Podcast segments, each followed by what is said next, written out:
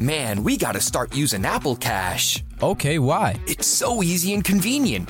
Apple Cash lives in messages. All right. So I can pay you in the convos we're already having, not forget a payment, or have money sitting somewhere just collecting dust. Oh, that is nice. And then you can use that cash right away and buy stuff like at a store with Apple Pay. I don't have to do all that bank transfer stuff? Nope, it's just right there. Easy, convenient, and secure. Did you just pay me a dollar on Apple Cash? See how easy that was? Services are provided by Green Dot Bank. Member FDIC. Terms apply. This podcast is brought to you by Kim Crawford Wines. Kim Crawford invites you to savor amazing with a chilled glass of New Zealand's finest, named in the Wine Spectator Top 100 list four times. Every sip of Kim Crawford Sauvignon Blanc is filled with tropical fruit flavors like passion fruit and citrus to help you experience golden hour how you see fit. Visit kimcrawfordwines.com to learn more and find Kim Crawford wine near you. Savor amazing. For those 21 and over, please savor responsibly. Constellation Imports, Rutherford, California.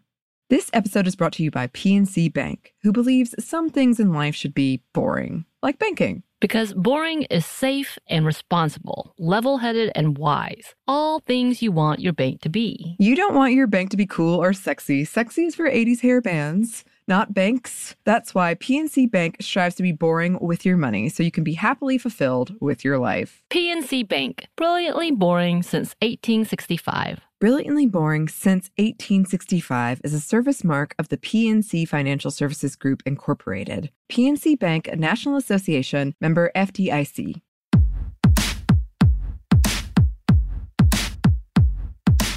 Hey, this is Annie. And Samantha. And welcome to Stuff I've Never Told You, production of iHeartRadio.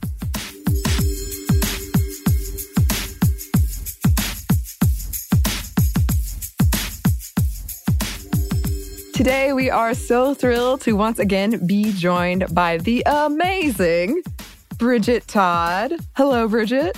Hello, Annie. Hello, Sam. I'm so excited to be here back with y'all again. Always a delight. We're so excited to have you because, as we were just discussing, you have brought to the table a topic we wanted to address. We knew super important, but we were like, we better wait for Bridget because Bridget, you have got more know know how than than either of us do. You've worked with Facebook, you've interacted with these social media companies. You've just been a huge activist and a very outspoken in this area, and so so excited right. that we are talking about this today. Yeah. And also, when we're talking about social media, I'm not going to lie, you're one of the people that I see the most of in all of my social medias, whether it's Twitter, Instagram, typically more Twitter, and then like Instagram. I see your face and the amazing things you're doing. And I have to ask, I cannot figure out how you're doing everything that you are doing because you are constantly on go. Like I, I, see you in all the panels and all the conversations, all the interviews. Everybody wants to talk to you, of course.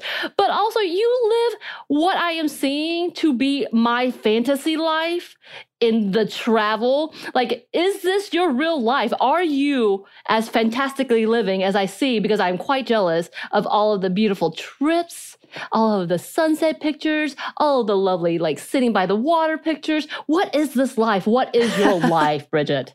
Uh, I'm so glad you asked. So, this is actually such a good segue into the topic, which is that I think if you were to check out my Instagram, uh, you would be like, oh, this is a person who lives a phenomenal life. It's a lie. I mean, yes, I, I do the trips, I do the travel. The last few weeks I've been traveling on the road and I was in the Catskills right outside of Woodstock, New York, which is one of my favorite places to go. And if you were just observing from social media, you would be like, wow, this person barely works. And when she does work, she's just like sitting on a stage and it looks lovely. And then she's like going to the Catskills to her lovely cabin. I posted a picture on Instagram of me in a hot tub overlooking like rolling mountains and like very beautiful fall foliage. And to be like honest, I did spend a lovely week in a lovely cabin in, the Catskills, but I was also working the entire time. And so, like, it wasn't really that fun. My partner was there and they were working the entire time. The picture of me in the hot tub, the hot tub had broken. And so we had two good nights with it. And then when I was in it for that picture, I was like, oh, I don't think it's actually on. And so it was actually kind of cold, even though I look like very relaxed. Um, so, no, I mean, like, it's such a like curated, greatest hits reel. And I'm so glad that you asked because I think it's important to demonstrate that, you know, Instagram versus reality, it's not always as peachy keen rosy as it seems. I, I, I have to also put in the fact that not too long ago you injured yourself and you are still like just riding on with all of these activities that you're doing including the fact that you are pretty much bossing it up everywhere and doing all of these interviews. Because i'm like when does this woman ever stop? Does she ever stop? Because i'm sitting in my own couch playing this sad phone game that i've been obsessed with while watching things on repeat. Aww oh, I do a lot of that as well. And it's so funny because um, we did our first live taping of my podcast, There Are No Girls on the Internet in New York, during that trip. And someone was like, Oh, wow, you're you're back on your feet from breaking your ankle. And I was like, No, I just I used my cast and my crutches to get on the stage and I changed my shoes. so again, you would think that I'm totally healed, but it's like, no, in actuality, I'm still in the cast. yeah, I mean, that is such a great segue for what we're talking about and this story around Facebook and particularly the damage that it does to young girls has like caught the national attention recently the national attention um and like it was a skit on SNL and it's been funny slash sad to see these older politicians try to make sense of things like Instagram. Oh gosh. oh my gosh. But it's just so much of what you bring in these episodes just demonstrates the real world damage and impact that we often separate or believe that the internet doesn't have, but it does. So, can you break down this whole thing? I will try my best. There's okay. a lot going on. So, you know, Facebook has had a rough, I mean, a pretty intense few weeks. There's a lot happening. And the thing I really want to focus on is the harm specifically to young girls, like teenage girls. That is not the totality of like what's going on and like the, the, the last few weeks for Facebook and really the last few months for Facebook. But if I were to talk about all the different harmful things that Facebook has done and is doing. You'll be here all day. So I really want to focus on the impact that it has on young girls and teen girls because, you know, I just think that like it's easy for teen girls and their experiences to be sort of sidelined or marginalized. And so with all the different information coming out, I really want to focus on that. And so just generally kind of like what's happening and sort of why this conversation is taking place. The Wall Street Journal published a series of really bombshell exposes about Facebook called the Facebook Files. Um, it's also a podcast if that's how you prefer to get your media. And it was all based on leaked data from documents from the company gathered by a whistleblower named Frances Haugen, who used to work in Facebook's now defunct civic integrity team. And that was the team that was really tasked with combating things like misinformation and making right. sure that misinformation and disinformation did not like derail elections. And so it's not surprising to me that they dismantled that team. And it's a nine part series. And it pretty much chronicles Facebook's most harmful and troubling practices and behavior. From this expose, we found out things that, like the fact that high profile celebrity Facebook users are pretty much exempt from Facebook's moderation rules, and mm. that Facebook is aware that their platform is used to, quote, promote human trafficking and domestic servitude. And so I would recommend that anybody either read the entire series or listen to the podcast because there's so much there. It's like every new drop, I'm like, wow, wow, wow. And I'm somebody who studies and works on Facebook and the harm that they that they perpetuate. Right. right. It did seem to be like, oh wait, and what? Oh wait, and what now? and it's interesting to me because I think we've talked about on the show, but just in society in general, it's interesting to me when we make these jokes, but why are we accepting this as the reality? But one is, you know, Facebook is this place where it is harmful and you're going to get like your weird uncle giving you some strange conspiracy theory. And we're just like, yeah, that's cool. That's what Facebook is. The powers that be were so like, yep, you know, it doesn't really matter because, like you said, the, these issues that are impacting teen girls in this case are just seen as sort of frivolous or like they're being emotional. Like it's just social media. Right. What's the big deal, right? Yeah, but apparently it is a big deal and it has been making an impact. And Facebook did this they knew it and they kept going on with their platform and they um tried to hide it. But now that it's come out, like heavy sigh, heavy sigh. So can you talk about the scope of the issue here? Yes. So as you said, I mean, like something to note is that even though we're all talking about it and it's in the news, a lot of this information is really not new. It's stuff that we've known from prior research or um, just from like being a casual user of the platform. If you're a casual user of Facebook, even, you probably might have suspected, like, oh, Facebook might be uh, making money off of causing harm. And so this is really not surprising. But exactly as you put it, I think why this is news right now is that we're getting an insight into how much Facebook already knew about the harm that their platform causes in our society and how much they're trying to sort of downplay it. And so, another reason why we know that this is not a new issue is that there have been Facebook whistleblowers in the past. Sophie Zhang, she's a former Facebook data scientist who uncovered abusive political manipulation using fake engagement. Um, she found a series of multiple blatant attempts by foreign national governments to abuse the platform on vast scales to mislead their own citizenry, which caused international news on multiple occasions. That's that's from her report. The summary of that is basically that like, you know, accounts belonging to government leaders were using fake accounts to engage with their content to make it look like it's more popular than it is. So if I if I'm a government leader and I put out like, we have plans to do this. And then I have a bunch of fake accounts who were like, yes, we love this plan. We love this plan. We love this plan. It's like building fake agreement for your policies. And so essentially that's what Sophie Zhang uncovered.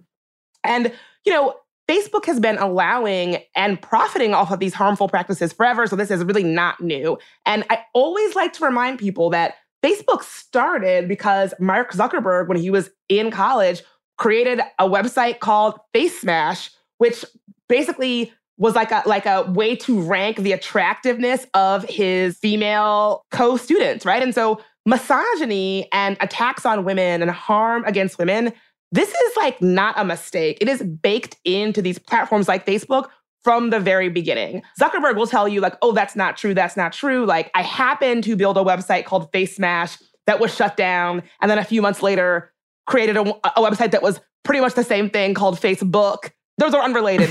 Obviously, that's not true, but that's what he would tell you. Um, and so, yeah, the fact that that websites and platforms like Facebook are harmful to young women should not be a surprise because, in fact, they were created on that harm. Like that is a big part of why they exist in the first place. And reading this this expose, it really gets into the harm that Facebook has done in terms of teen girls and young women. So trigger warning um, you know this talks about eating disorders suicide depression and so that's something that is tough for you to hear about unfortunately that's a lot of what is going on. And you know this is really something that is kind of personal to me because you know i love the internet i love being online and i always have. And when i first got on the internet like i'm old so this was the late 90s i had so many different kinds of experiences. Some of them were negative you know i was definitely in chat rooms doing stuff I shouldn't have been doing when I was young. But some of them were also incredibly like liberating and self-affirming. Like, if not for having the internet in my in my bedroom in my like small Virginia town, I wouldn't have known that I was like a, uh, that I'm queer. I wouldn't have known like I don't know that I would be doing what I'm doing today or like even living the life that I am living today. Like that like the internet is what allowed me to see myself and fully become myself as an adult. And I keep thinking like this was 1999, and so they're, they're, the ecosystem did not exist to have billionaires making money, profiting off of my negative experiences and negative feelings. And I don't think I would have been able to use the internet as this tool of self discovery and self affirmation had that been the case. And I really do think that, like, the younger generation, they deserve to have an online experience that is not a marketplace for their pain, for their negative feelings, and it does not incentivize them to, to be the worst versions of themselves. And I'm really lucky that I came of age when I did, when, when there wasn't a marketplace for my pain as a young girl. But today's generation, as these leaks really, really demonstrate, is really not so lucky.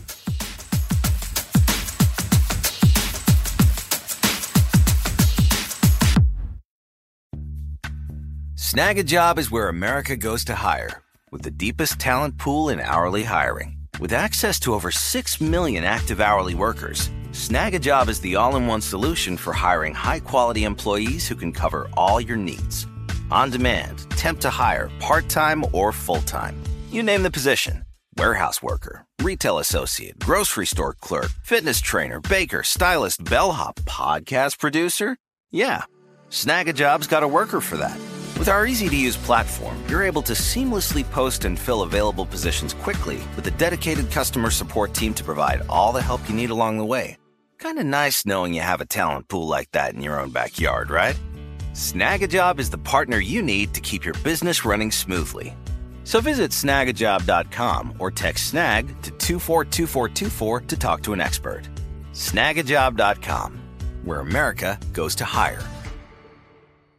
This podcast is brought to you by Kim Crawford Wines. Life is busy. There are so many things on your to do list with so little time to do them. And you're always thinking about others' needs before thinking of your own. Trust me, we understand. Kim Crawford does too. That's why they're inviting you to experience Golden Hour, your chance to reclaim your time and laugh with your favorite people, play your favorite song on repeat, gaze outside your window and daydream about your wildest dreams, or celebrate your victories. No matter the moment, you can savor it all with a chilled glass of New Zealand's finest. As the number one ranked Sauvignon Blanc in the US, Kim Crawford has classic aromas of lifted citrus, tropical fruit, and crushed herbs to help you stay in a golden hour state of mind. Because golden hour is more than just time, it's whenever you want to savor amazing.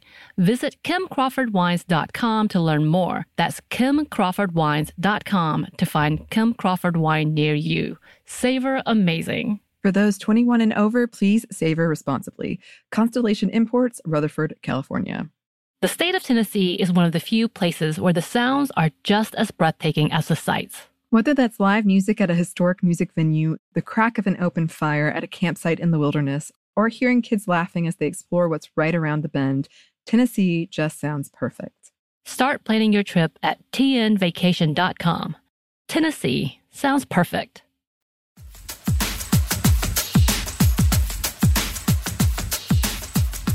I know we've talked before about things like SponCon and how these big celebrities, usually women in this case, will, you know, try to sell these items that are all about being thin, usually, and what I'm thinking of. And if I had been young and I had seen that, and like all these challenges people have about being super thin, like that I know for a fact that would have impacted me. That would have been something that I would have thought, okay, this is normal. I need to try to do that. I need to look this certain way. And those messages were already strong without that.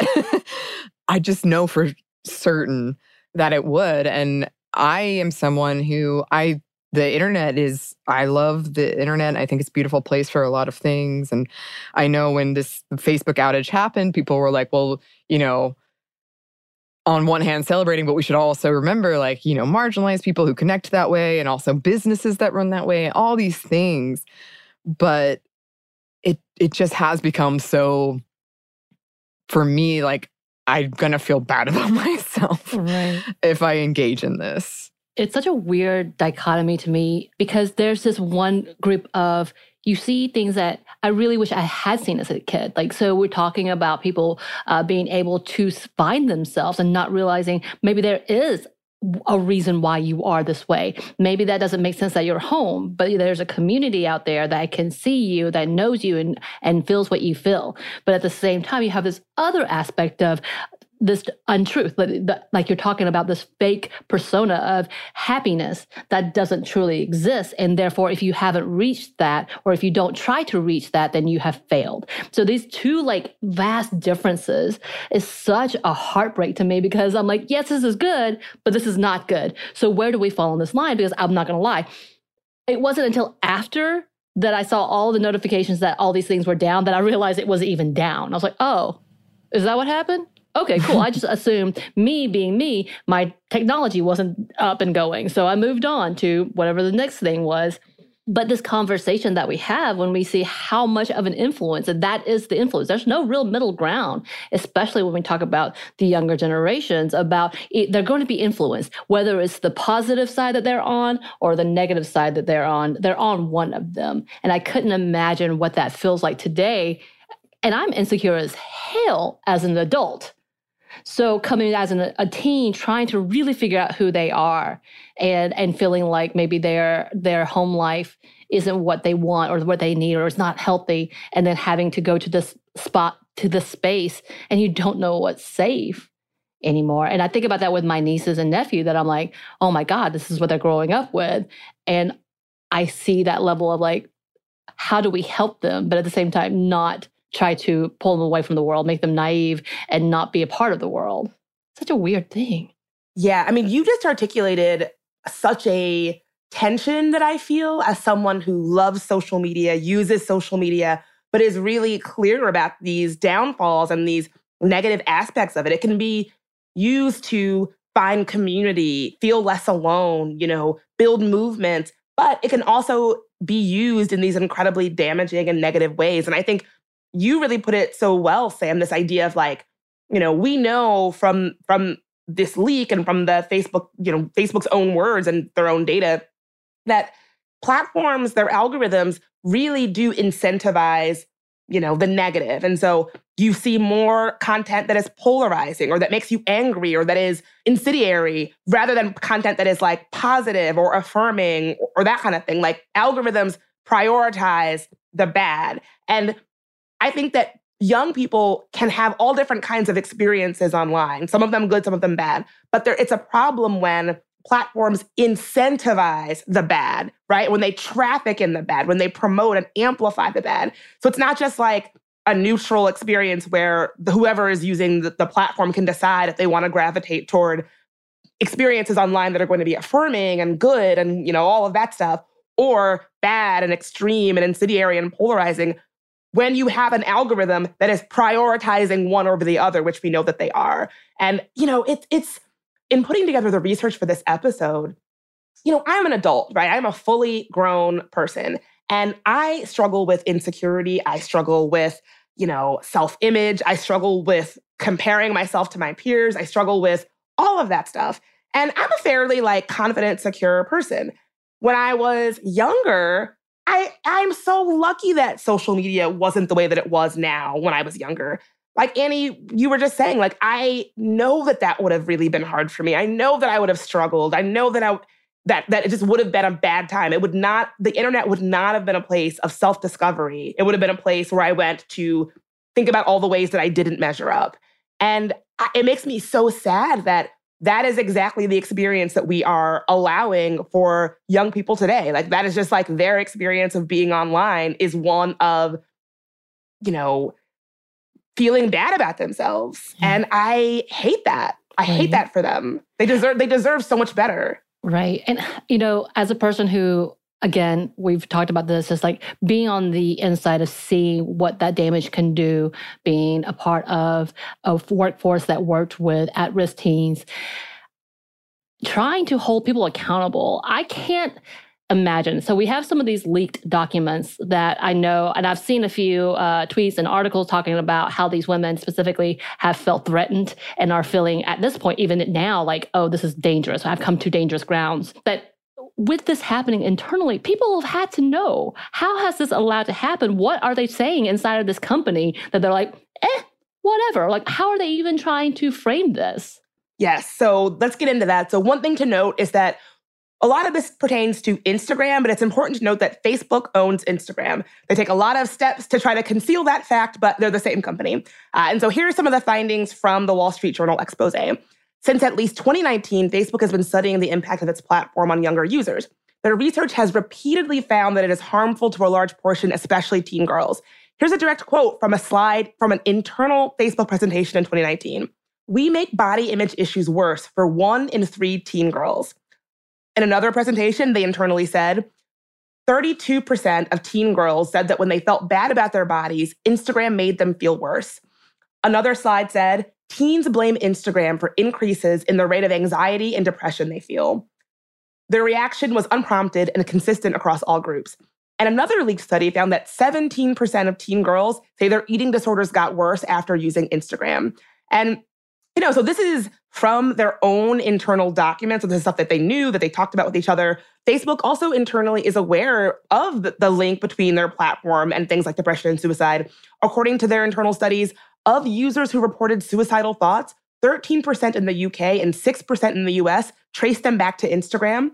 Another transatlantic study found that more than 40% of Instagram users who reported feeling unattractive said that they began feeling that way on Instagram. And about a quarter of the teenagers who reported feeling not good enough said it started on Instagram. And again, this is not really like news news because studies have been showing that Instagram is like the most negative platform for teens for a while. In 2017, a study by Young Minds and the Royal Society for Public Health uh, showed that Instagram had the most negative impact on young people's mental health of all the social media networks. And, you know, if you're thinking something like, oh, well, maybe this is just a social media problem, maybe all social media platforms are bad, you know, yes, all social media platforms have their negative aspects, but these findings were specific to Instagram. And so that's really because Instagram is one of the only platforms that really sort of um, encourages what Facebook calls, quote, social comparison. And so it's this thing where it's like you are feeling pressure to compare your life to someone else. And so think about a platform like TikTok, right? Like that's a platform that is really kind of performance based, right? It does not invite comparison the way that Instagram does. And so, again, like I have definitely had times where I wake up and I scroll Instagram and I see all my peers and their seemingly perfect lives. And I put my phone down and I feel like crap. You know, even as an adult, it's so easy to succumb to this pressure that you have to be perfect and have to like show your best moments. But I think, especially for young people who are so impressionable, you know, it can really morph into things like depression, self esteem, eating issues, food issues. And we should not just be accepting that. Like, that should not just be like the cost of those young people being on social media, it should be imperative to create a social media experience that does not profit off of these terrible harms to our children, our kids. Right. And I'm not going to lie, it makes me want to scream. Like, what's the point of doing all this research? Obviously, they wanted to know, but they haven't really fixed anything. They haven't helped anything. As in fact, when we talk about the SponCon, the whole idea is like they bring on people, they sponsor people who make it look easy. And it takes incredibly hard to tell what's real and what's not because half the things is like, this is definitely ad, but is it? Because they push it forward and say this is the ideal situation. This these people's lives is what you should seek. And therefore, we're going to give you some help by you can allowing you to buy these things to meet that standard. It's such a weird thing because they push this. is is a part of their narrative.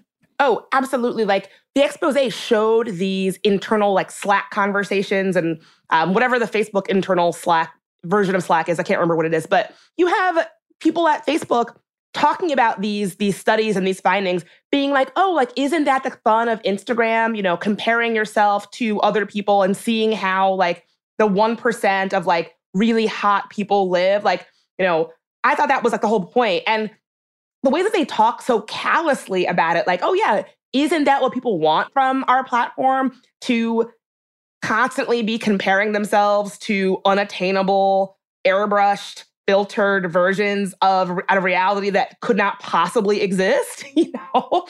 And just like their their inability to see how harmful that would be. You know, I remember when I first realized how often people are using filters and Facetune and things like that on their pictures because I would see these women where it's like, how is it possible to have a waist that thin and a butt that nice? Like, right. It doesn't make sense. Like how, like how are you how are you standing up and walking around without falling over? It doesn't make sense.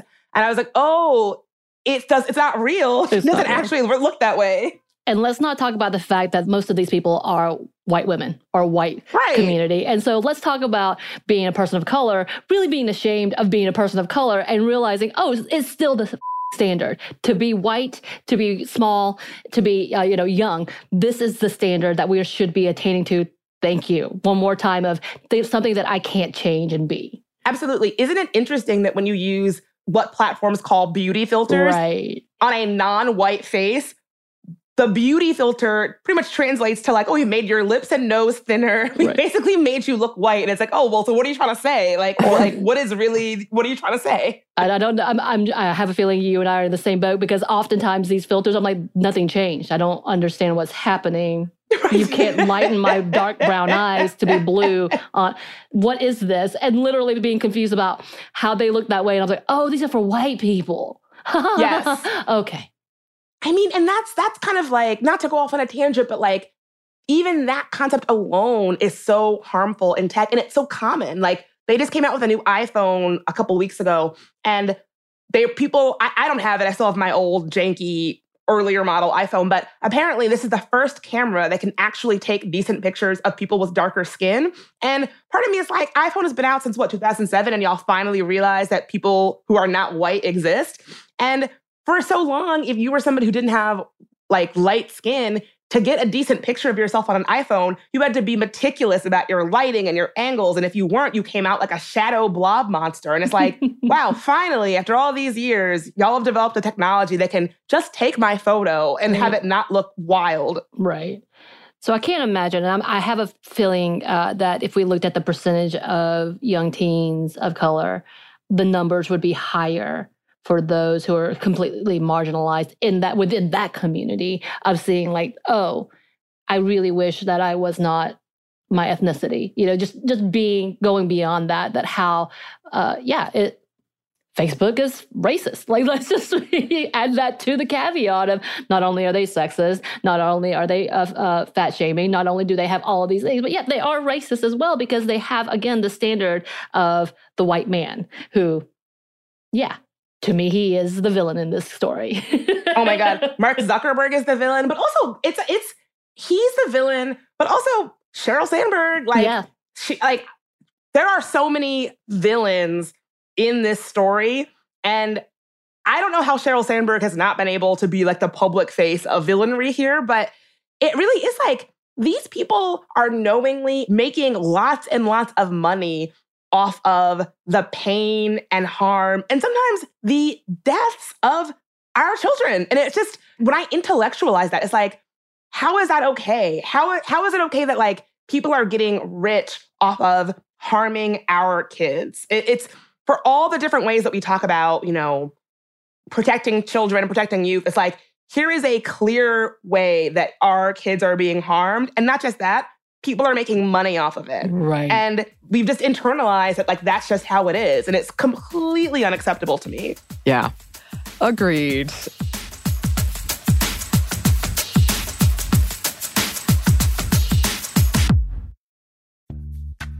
Snagajob is where America goes to hire, with the deepest talent pool in hourly hiring. With access to over 6 million active hourly workers, Snagajob is the all in one solution for hiring high quality employees who can cover all your needs. On demand, temp to hire, part time or full time. You name the position warehouse worker, retail associate, grocery store clerk, fitness trainer, baker, stylist, bellhop, podcast producer. Yeah, Snagajob's got a worker for that. With our easy to use platform, you're able to seamlessly post and fill available positions quickly with a dedicated customer support team to provide all the help you need along the way. Kind of nice knowing you have a talent pool like that in your own backyard, right? Snagajob is the partner you need to keep your business running smoothly. So visit snagajob.com or text snag to 242424 to talk to an expert. Snagajob.com, where America goes to hire. This podcast is brought to you by Kim Crawford Wines. Life is busy. There are so many things on your to do list with so little time to do them. And you're always thinking about others' needs before thinking of your own. Trust me, we understand. Kim Crawford does too. That's why they're inviting you to experience Golden Hour, your chance to reclaim your time and laugh with your favorite people, play your favorite song on repeat, gaze outside your window and daydream about your wildest dreams or celebrate your victories. No matter the moment, you can savor it all with a chilled glass of New Zealand's finest. As the number one ranked Sauvignon Blanc in the US, Kim Crawford has classic aromas of lifted citrus, tropical fruit, and crushed herbs to help you stay in a golden hour state of mind. Because golden hour is more than just time, it's whenever you want to savor amazing. Visit kimcrawfordwines.com to learn more. That's kimcrawfordwines.com to find Kim Crawford wine near you. Savor amazing. For those 21 and over, please savor responsibly. Constellation Imports, Rutherford, California. The state of Tennessee is one of the few places where the sounds are just as breathtaking as the sights. Whether that's live music at a historic music venue, the crack of an open fire at a campsite in the wilderness, or hearing kids laughing as they explore what's right around the bend, Tennessee just sounds perfect. Start planning your trip at tnvacation.com. Tennessee sounds perfect.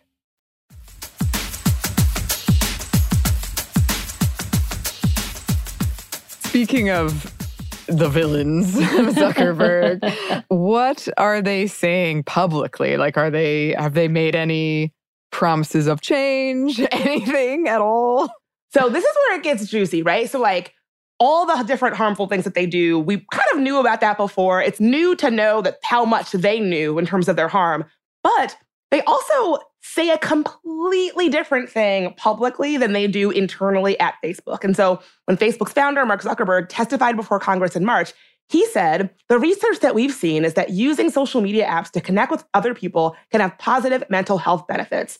So all of these leaks show he knew that wasn't true. He knew all these different ways that his platform and his product create harm. And he, it seems to me, you know, I'm no lawyer, it seems to me that he was actively misleading both Congress, lawmakers, and the public about what he knew. And we all know, you know, Facebook has a history of really not being honest. Again, if I were to list all the different examples, we would be here all day. But one that I have like like personal firsthand knowledge of is remember back in like 2016 when all these different publications were pivoting to video. Well, basically, like that was based on Facebook really deeply exaggerating the uh, metrics of video. And so they were like, oh, video is the thing. Video was getting so much more attraction than any other kind of medium.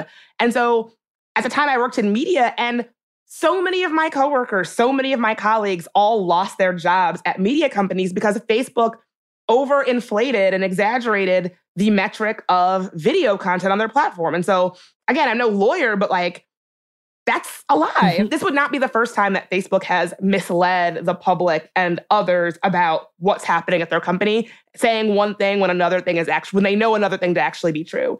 And I, I remember that time in media, like Facebook made it so difficult to, like, I left media because it, I just felt like media companies were capitulating to whatever Facebook said. And so if Facebook said it's video, if you didn't do video content, you basically knew that you were going to get fired. If Facebook said, like, we were just catering to the whims of this massive company, and it just became so impossible to do that work. And so, you know, an entire generation of, of journalists face such instability and chaos because Facebook misrepresented their own findings. And so, according to Haugen's legal team, Facebook executives, including Zuckerberg, misstated and omitted key details about what was known about Facebook's and Instagram's ability to cause harm. And her attorneys also allege that Facebook violated the US securities laws by lying to investors.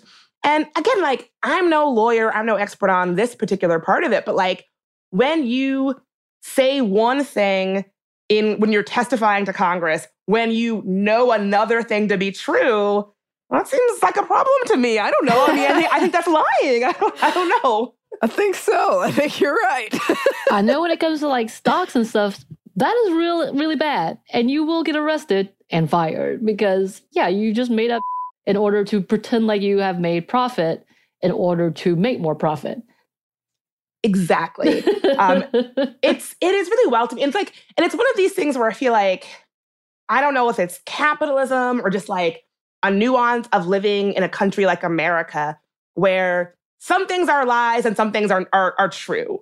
And I think that we kind of accepted that, like, oh, well, of course, a big business has to like misrepresent a few things in public to make a buck. And it's like, wait, no, stop. Is that is that really how it should be? That we should just allow that like it's okay for businesses to behave in this manner that is literally killing kids to make money? Is like, I feel like this whole Facebook conversation is a good place for a hard stop of what we will allow businesses to do without any kind of accountability. Right. And that's been a piece of this conversation is when people talk about regulating Facebook or how could we potentially deal with this problem, people have brought up other industries and what they have done, correct?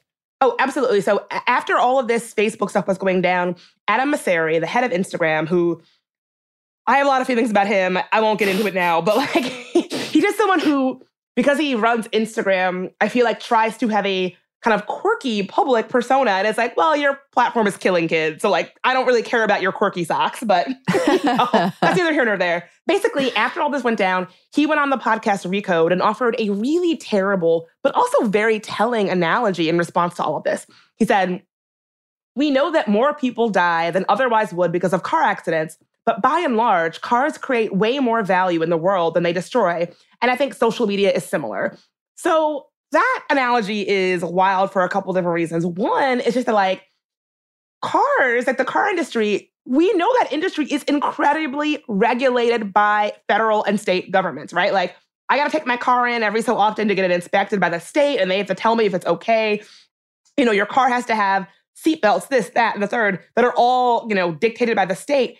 And we know that, like, the auto industry had to be basically forced into adopting safety measures that they knew would save lives. And so I hate this analogy, but if that's the analogy he wants to use, then it sounds like what he is saying is like, oh, we need to be heavily regulated so that we don't harm people the same way that the automobile industry is, right? It's like, uh, what's funny is that when he brought that up, the person who was interviewing him was like, oh, well, you know, the car industry is very regulated. And he was like, well, you know, we're open to regulation, but we can't have too much regulation either. And it's like, well, what do you want? you just want to be able to harm people for profit with no regulation whatsoever?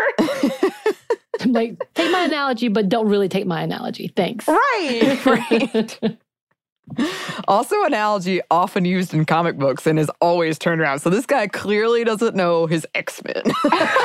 Right, exactly, exactly. Like I feel like once you when you make that analogy, you're opening yourself up to so many like you know, uh, gotchas and like brick walls. I was like, why even go there? But one of one of my favorite folks in the disinformation space, this amazing researcher from the Shorenstein Institute at Harvard, Dr. Joan Donovan. She's like one of my heroes. Um, she actually has a much better analogy which is big tobacco. So we know that big tobacco companies, they knew internally that their products caused cancer, yet they misled both lawmakers and the public about it for a very long time. And you know, that's why we had the master settlement agreement in 1998, which led to some accountability for the tobacco companies, you know, misleading the public about the link between tobacco and cancer. And so Facebook is kind of doing the same thing, misleading lawmakers and the public about the harm that they already have demonstrated that they know their product causes. And so I think that's a really useful analogy because, yeah, like, should a company be able to mislead lawmakers in the public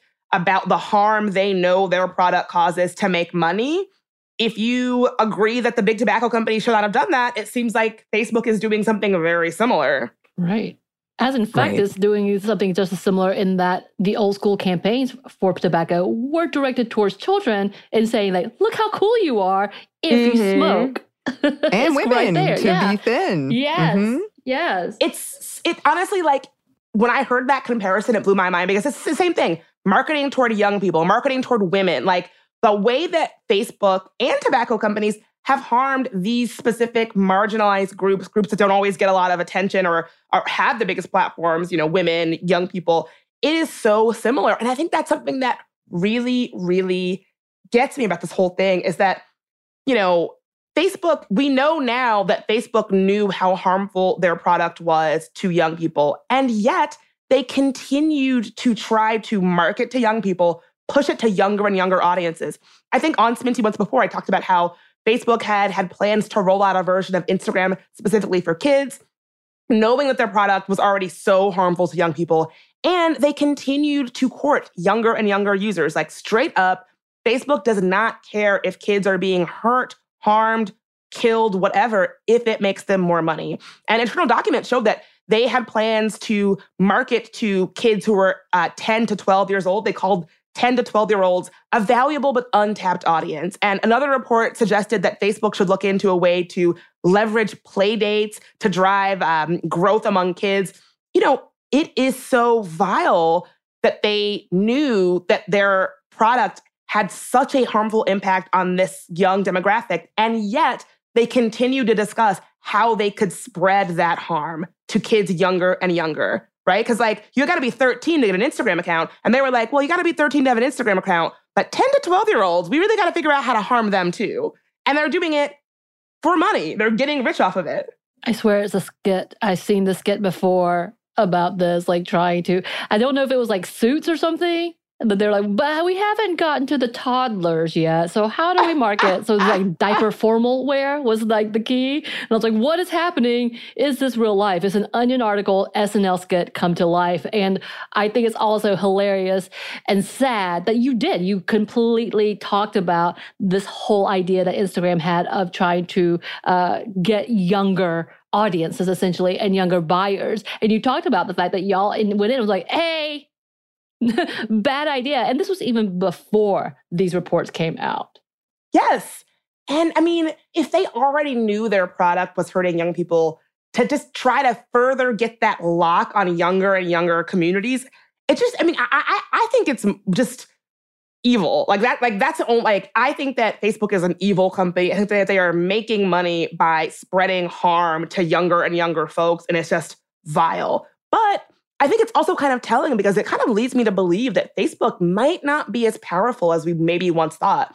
You know, young people are not really into Facebook. They use Instagram a lot more, but like regular Facebook, Facebook is where you go to like see your weird old aunt's like nonsensical Facebook post or your dad's if you're if you're me, my dad's Facebook post that just says the word test. you know, like it's like not where you're going to have cool experiences. and the fact that they filled the need to lock in and market to younger and younger audiences kind of makes me think that like maybe they're not as as big as we think they are. They don't have as as, as much of a hold on certain demographics as they might need to, right? And so like social media companies that are doing well don't need to aggressively find all of these little scams to lock in younger and younger users. And we know something about Facebook is that their MO is kind of I don't want to say stealing, but like adopting things from other platforms that are more successful with like younger users. And so when Instagram rolled out stories, like disappearing stories, that was essentially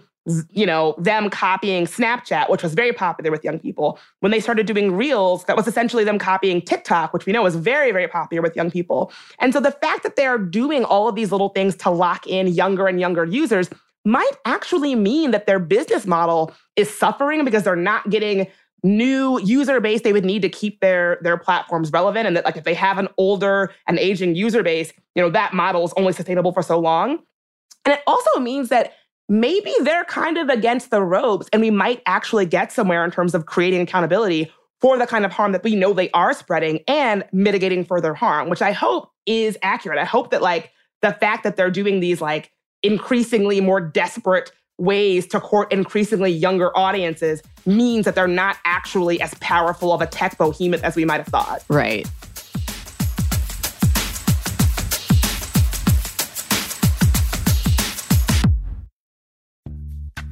Snagajob is where America goes to hire, with the deepest talent pool in hourly hiring. With access to over 6 million active hourly workers, Snagajob is the all in one solution for hiring high quality employees who can cover all your needs. On demand, temp to hire, part time or full time. You name the position warehouse worker, retail associate, grocery store clerk, fitness trainer, baker, stylist, bellhop, podcast producer. Yeah, Snagajob's got a worker for that.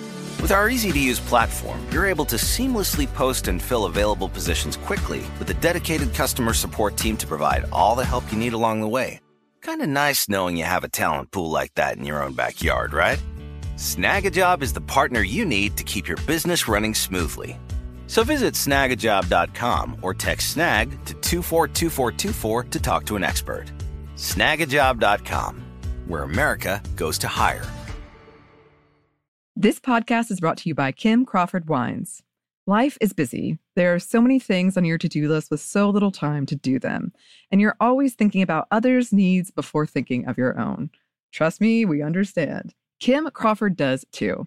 That's why they're inviting you to experience Golden Hour, your chance to reclaim your time and laugh with your favorite people, play your favorite song on repeat, gaze outside your window and daydream about your wildest dreams or celebrate your victories. No matter the moment, you can savor it all with a chilled glass of New Zealand's finest. As the number one ranked Sauvignon Blanc in the US, Kim Crawford has classic aromas of lifted citrus, tropical fruit, and crushed herbs to help you stay in a golden hour state of mind. Because golden hour is more than just time, it's whenever you want to savor amazing. Visit kimcrawfordwines.com to learn more. That's kimcrawfordwines.com to find Kim Crawford wine near you. Savor amazing. For those 21 and over, please savor responsibly. Constellation Imports, Rutherford, California. The state of Tennessee is one of the few places where the sounds are just as breathtaking as the sights. Whether that's live music at a historic music venue, the crack of an open fire at a campsite in the wilderness, or hearing kids laughing as they explore what's right around the bend, Tennessee just sounds perfect. Start planning your trip at tnvacation.com. Tennessee sounds perfect.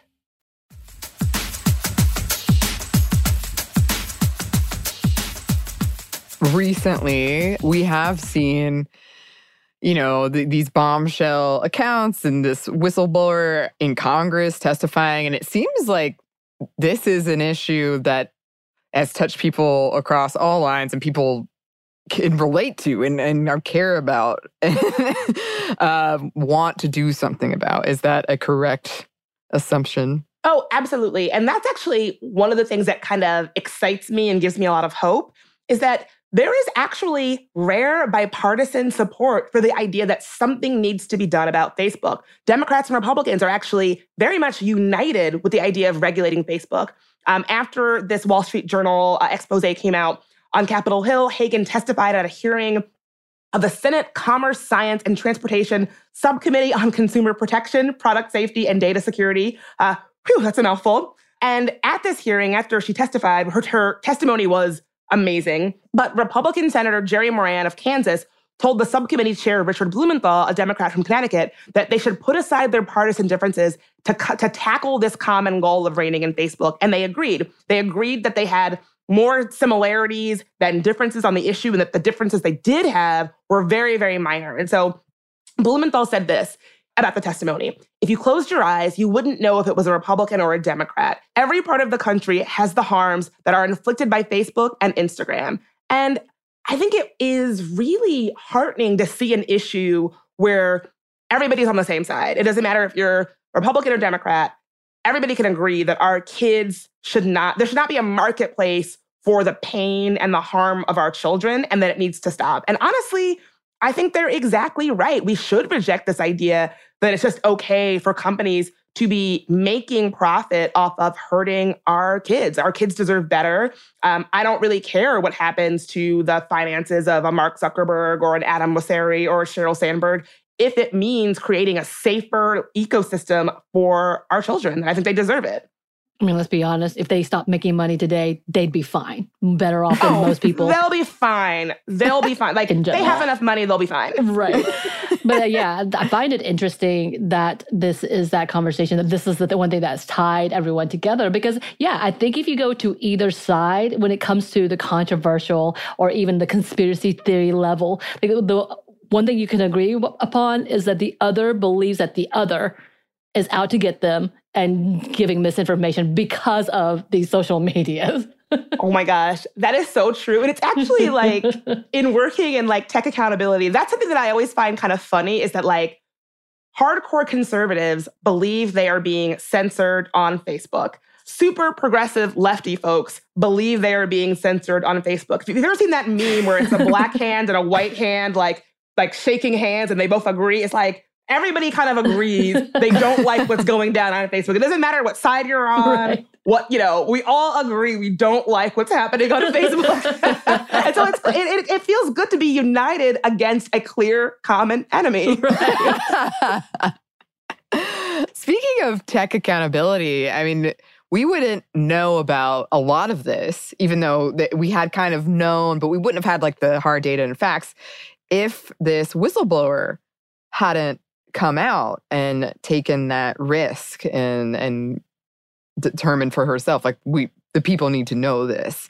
Oh. Yeah so like the importance of whistleblowers for this whole conversation um and i know that's something that you have talked about before. Oh yeah i mean i'm so glad that you brought that up. I so obviously this is like bombshell news and i'm so glad that folks are discussing it but it is so important to not lose sight of the fact that whistleblowers are really, especially in tech, are really important. on my podcast, There Are No Girls on the Internet, we have a series highlighting women of color whistleblowers in tech. And it does not surprise me that so many whistleblowers are women and women of color. And I think that it is so important to support them and to highlight their stories. Um, one of my favorite tech whistleblowers is one of, again, one of my like heroes, Ifeoma Ozoma. She blew the whistle on gender and racial discrimination at the company Pinterest and just actually passed groundbreaking legislation in California to free the victims of racial and gender discrimination at tech companies from non-disclosure acts. So if you signed an NDA but you were the victim of discrimination, you previously it could be sued if you talked about that experience. But uh, because of this legislation, the Silent No More Act, she is actually freed victims of discrimination up to talk about their experiences. And so, you know, I would encourage everybody to, you know, you can listen to the series that we have on whistleblowers, but also, in addition to listening to um, Frances Haugen's testimony, make sure that you read about Sophie Zhang's story. You know, I mentioned Sophie Zhang earlier. She was a former Facebook employee. She's a trans woman of color who was a previous Facebook whistleblower. And she deserves so much praise for the work of identifying harm that Facebook was doing when she worked there, working internally to try to mitigate it. And when that did not work, speaking up about it after she left. And, you know, whistleblowing is scary, thankless, dangerous work. And it's often the work of women. And I think that it's work that is becomes even more dangerous the more marginalized you are. So if you're a woman, it's more it's more dangerous to do to be a whistleblower as a woman than as a man. It is more dangerous to be a whistleblower as a woman of color than as a white woman. And it's more dangerous to be a whistleblower as a trans woman than a cis woman, right? And so whistleblowing is not this like gender neutral, race neutral, identity neutral thing. It really does take into account our identities. And so you know, I've already seen these attacks on Haugen that are like, oh, she must just be a disgruntled employee, or she doesn't really know what she's talking about. Like in their response, a Facebook comms person was like, oh, well, you know, she never had any direct reports. She never really worked on this or that, you know, really trying to minimize her experiences and her voice, or saying that she's just doing it for publicity or for money. And it's like, people do not do the scary, thankless, dangerous work of whistleblowing because they want to get a check, right? Like it is incredibly destabilizing to your entire life and often like your family life to, to blow the whistle like this. And so I think it's important that we remember that there are women and women of color who risk so much and take on such a huge personal cost to get us this information. And I think we owe it to them to do something about it once they do. Mm. And the story, just what you were saying alone, reminds me of the Google uh, employee you had brought to us as well. In that same, like, they just want to discredit instead of acknowledge the problems. And so many uh, are used to discrediting women and women of color and women who are marginalized in the LGBTQ community. Like, it's just such a almost by the playbook uh, when it comes to the misogynist, racist ideals of the US that unfortunately it still kind of works. Yes. I mean, exactly. Like the situation at Google with Timnit Gebru, like she, I think that it's for a lot of women and women of color, we're already seen as margin, we're already marginalized, we're already seen as like perpetual outsiders. And so when we speak up, when we practice public courage and public morality and say like this bad thing is happening and it's not great, it's we should it shouldn't be happening. It's so easy for people to discredit us, to crap on us, to say like oh they don't know what they're talking about, like. And I think like it is so important that in the face of that that we support women who speak up. It's it, because you know it's just there's already a an attitude waiting and ready and willing to suppress their voices. Absolutely. And I thank you so much for bringing their names to our attention and for bringing this topic to our attention. And do you want to, are there any resources you want to shout out? And also, where can the good listeners find you? One thing I want to note is there are some organizations and initiatives that you can follow if you're interested in knowing more. So you can always check out my work at Ultraviolet. Um, we are a gender justice organization, a feminist organization that is really working to keep gender at the forefront of tech harms. You can go to weareultraviolet.org to find out more. And the Kairos Foundation is actually putting together a campaign asking folks to log out of Facebook uh, this November. And so if you're if you're someone who's thinking like, gee, I don't like what I'm hearing about Facebook and I want to do whatever I can to divest from Facebook a little bit more, check out Kairos's campaign uh, this November about how you can do that.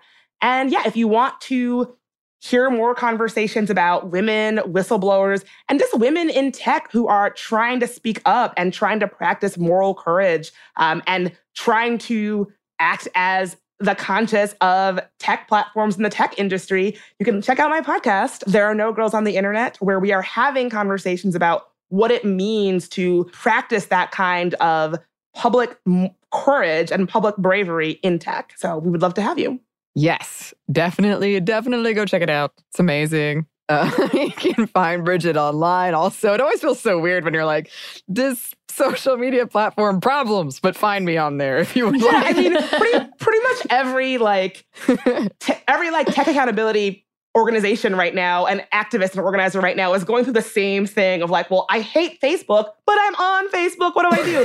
but if you want to follow me, you can follow me on Instagram at Bridget Marie in DC and on Twitter at Bridget Marie. and you should. Um, thank you so much for being here, Bridget. It was a pleasure as always. Listeners, if you would like to contact us, you can. Our email is stuffmediamomstuff at iheartmedia.com. You can find us on Instagram at Stuff Mom Never Told You or on Twitter at MomStuffPodcast. Thanks as always to our super producer, Christina. Thank you. And thanks to you for listening. Stuff Mom Never Told You is a production of iHeartRadio. For more podcasts from iHeartRadio, visit the iHeartRadio app, Apple Podcasts, or wherever you listen to your favorite shows.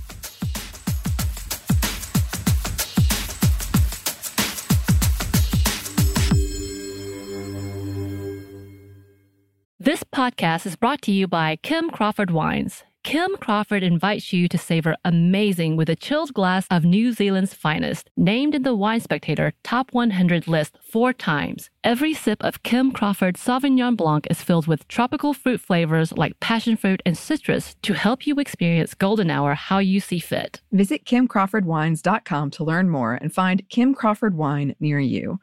Savor amazing. For those 21 and over, please savor responsibly. Constellation Imports, Rutherford, California. This episode is brought to you by PNC Bank, who believes some things in life should be boring, like banking. Because boring is safe and responsible, level headed and wise. All things you want your bank to be. You don't want your bank to be cool or sexy. Sexy is for 80s hair bands not banks. That's why PNC Bank strives to be boring with your money so you can be happily fulfilled with your life. PNC Bank, brilliantly boring since 1865. Brilliantly Boring Since 1865 is a service mark of the PNC Financial Services Group, Incorporated. PNC Bank, a National Association member FDIC. The state of Tennessee is one of the few places where the sounds are just as breathtaking as the sights. Whether that's live music at a historic music venue, the crack of an open fire at a campsite in the wilderness, or hearing kids laughing as they explore what's right around the bend, Tennessee just sounds perfect. Start planning your trip at tnvacation.com. Tennessee sounds perfect.